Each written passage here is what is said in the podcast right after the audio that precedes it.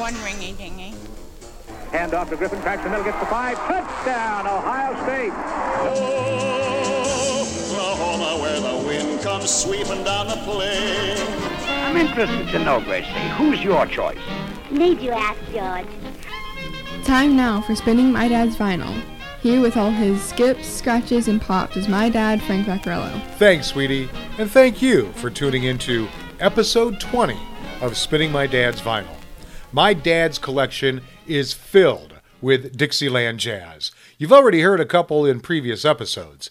This album has an all star cast that was pulled together in the wee hours of the morning, but they definitely were not ready to stop swinging yet. So get ready to put on your all night dancing shoes for Volume 20 Golden Era of Dixieland Jazz.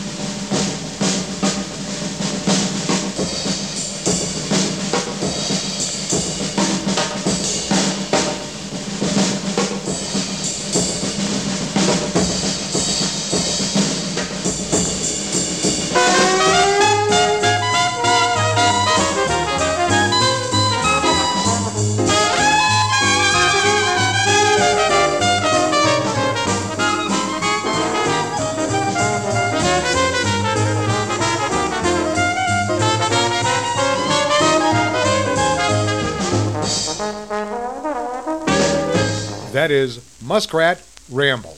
Written by Kid Ory in 1926, it was first recorded on February 26, 1926, by Louis Armstrong and his Hot Five. Okay, why this album? My dad wore this album out. I even took it for a spin a few dozen times, if I remember correctly. But when you hear the happy music that is Dixieland, you'll understand why my dad loved the music so much. You can't but feel happy when it's playing. And it's got a great variety of Dixieland hits, played by some pretty talented musicians. And so many of the songs on this record were previously recorded by some of the biggest names in the business.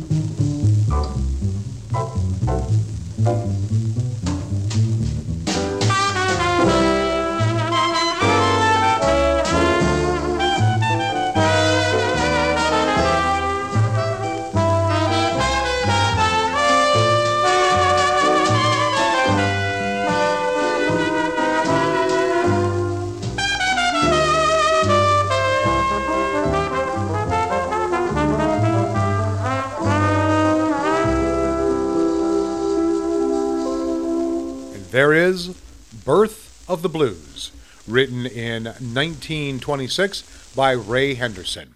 All right, let's talk about the album we have chosen for this episode Claude Hopkins, Pee Wee Erwin, Vic Dickenson, Buster Bailey, Milt Hinton, and George Wettling. The Golden Era of Dixieland Jazz, 1887 to 1937. It was released on the Design Records label, number DLP 38. It is a mono vinyl LP released in 1957. It's of the jazz genre, and the style is Dixieland. Now, this album was recorded in New York in 1957. There is no information about the date, the studio, and the names of the recording engineers and producer. But there are liner notes written by the producer to help us understand how this record came together. Get ready for sheer delight. Here is happy music. Even when you're listening to the blues themes, you can't help but feel that this is a music played by men who know and feel their art. This album was conceived and recorded during those hours that immediately precede the dawn. I was sitting in Child's restaurant just off Broadway in Manhattan one morning at about 3:30. Two friends and I were arguing some moot point about the old Duke Ellington band. Suddenly, one of them said, quote, "There's the man who can settle this, Claude Hopkins." Unquote. I'd never met Claude, but I knew his work from the old Cotton Club days, and I knew that his background in Dixieland jazz was as fine as any in the business. Claude sat down with us, and sure enough, he knew the answers and then some. He regaled us with stories about the races he and Ellington used to have in their 30 mile an hour hot rods, stories of the greats and near greats from New Orleans, KC, Chicago, and New York. He painted a picture of Harlem when jazz was becoming the language of the low and the lordly. I asked Claude who he thought were among the finest sidemen around today, and he came up with a Lulu of a list. On drums, there is no one who can drive a band like George Wettling. Recognized as America's finest jazz drummer, Wettling makes music on the skins. On trumpet, either Bobby Hackett or Pee Wee Erwin. Pee Wee appears here. At the time, Bobby had his own group at New York's Henry Hudson Hotel. Personally, I prefer Pee Wee's sound for Dixieland. It has all of the mellow tones that your ear likes to hear, plus the mirth and joy of a touch of brilliance. On trombone, glum, sad faced Vic Dickenson.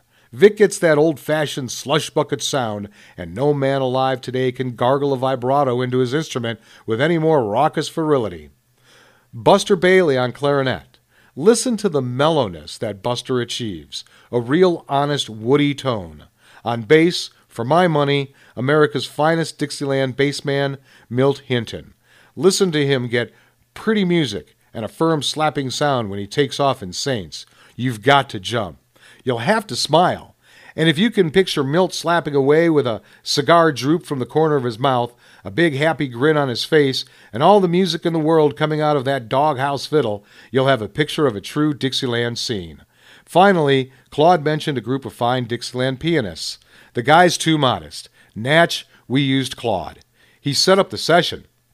We went over the tunes. It was simple. I wanted basic Dixieland, easy to understand, easy to listen to, and primarily music that was indicative of the golden era of this great standard bearer of American music, the years between the heyday of Storyville in New Orleans and the Goodman era. That's the music we recorded. The session took place at 4 in the morning after the boys came off their regular jobs. They were loose, happy, and ready, and the music indicates their mood. I'm glad we got these sessions down on tape. I'm glad that you're getting to hear them. I can't bring myself to believe that you'll ever hear any better Dixieland. And you ain't kidding. I love the music on this album.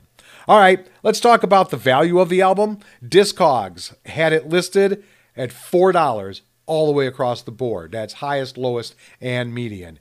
eBay had several copies in the $13 range, and Amazon, are you ready for this? Had several in the $5 range. Yeah, they came in pretty much the lowest. Now, my dad's album I have listed as poor condition. The cover is very poor condition, which usually means he listened to it a lot. The top and the bottom are connected using his famous black electrical tape. I thought the record itself was in pretty good shape, so I'll give that a fair. but it would probably be one of those albums I'd toss in a box at a at a garage sale for a buck. Okay, we're going to get barbecue a little later, but first, let's spread on a little marmalade.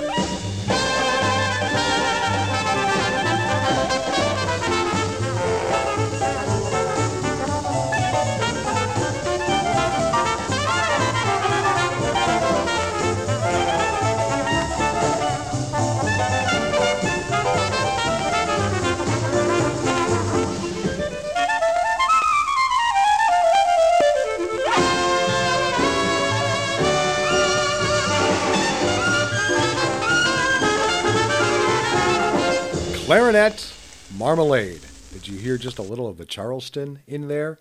That was written in 1918 by Larry Shields and Henry Ragas of the original Dixieland Jazz Band. Now let's run down the band members on this session again. On bass, Milt Hinton. Clarinet, Buster Bailey. Drums, George Wettling. Trombone, Vic Dickenson.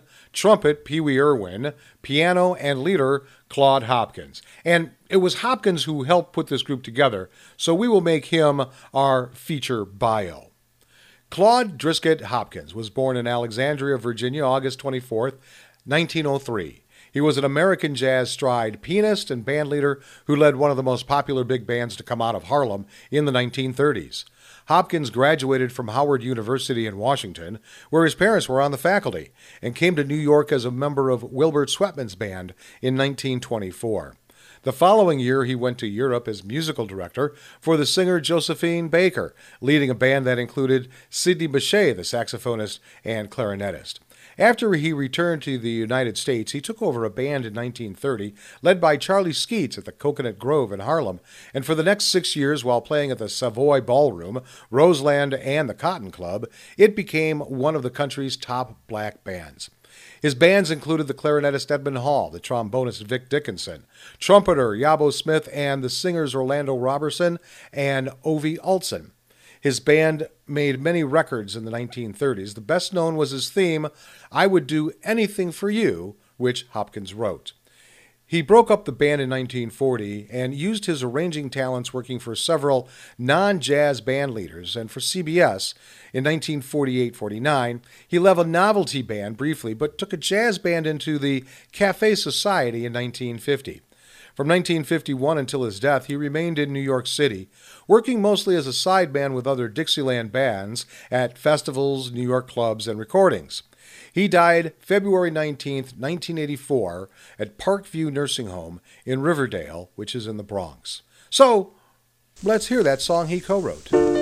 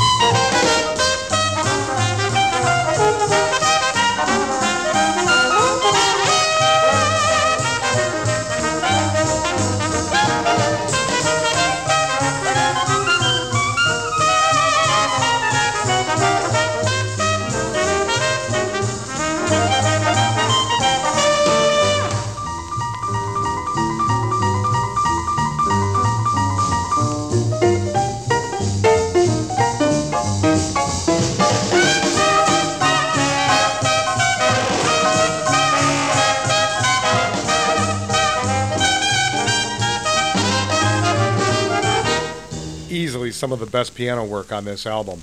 I Would Do Anything for You, written in 1932 by Alex Hill, Claude Hopkins, and Bob Williams. Time now for this episode's interesting side note. Now, I've mentioned before that When the Saints Go Marching In is my dad's favorite song, which is why I use it as the show's theme song. But when I looked up who wrote it, this is what I found. When the Saints Go Marching In, often referred to as simply the Saints, is a black spiritual. Though it originated as a Christian hymn, it is often played by jazz bands. This song was famously recorded on May 13, 1938, by Louis Armstrong and his orchestra. The song is sometimes confused with a similarly titled composition, When the Saints Are Marching In, from 1896 by Catherine Purvis, who wrote the lyrics, and James Milton Black, who wrote the music. The origins of this song are unclear. It apparently evolved in the early 1900s from a number of similarly titled gospel songs, including When the Saints Are marching in 19 or 1896 and when the Saints march in for crowning 1908. The first known recorded version was in 1923 by the Paramount Jubilee Singers on Paramount 12073. Although the title given on the label is When All the Saints Come Marching In. The group sings the modern lyrics beginning with When the Saints Go Marching In. No author is shown on the label. Several other gospel versions were recorded in the 1920s with slightly varying titles, but using the same lyrics. The earliest versions were slow and stately. In fact, it was played at funerals. Louis Armstrong's recollection of having played it regularly as a coming back jazz strain in New Orleans brass band funerals before 1922 tells us that the song's place in New Orleans jazz history predates all recordings. The jazz funeral is where the Saints took on its meaning for most New Orleans, by the way. While it is invariably performed as an instrumental on such occasions, the lyrics of the song reveal the spirit of catharsis that moves the second line and explain why it has been adopted as the city's anthem. But as time passed, the recording became more rhythmic, including a distinctly up-tempo version by the Sanctified Singers on British Parlophone in 1931. Even though the song had folk roots, a number of composers claimed copyright in it in, for it in later years, including Luther Presley and Virgil Oliver Stamps and R.E. Winsett. It's a jazz standard. It's been recorded by many jazz and pop artists. As with many numbers with long traditional folk use, there is no one official version of the song or its lyrics. This extends so far as confusion to its name with it often being mistakenly called When the Saints Come Marching In.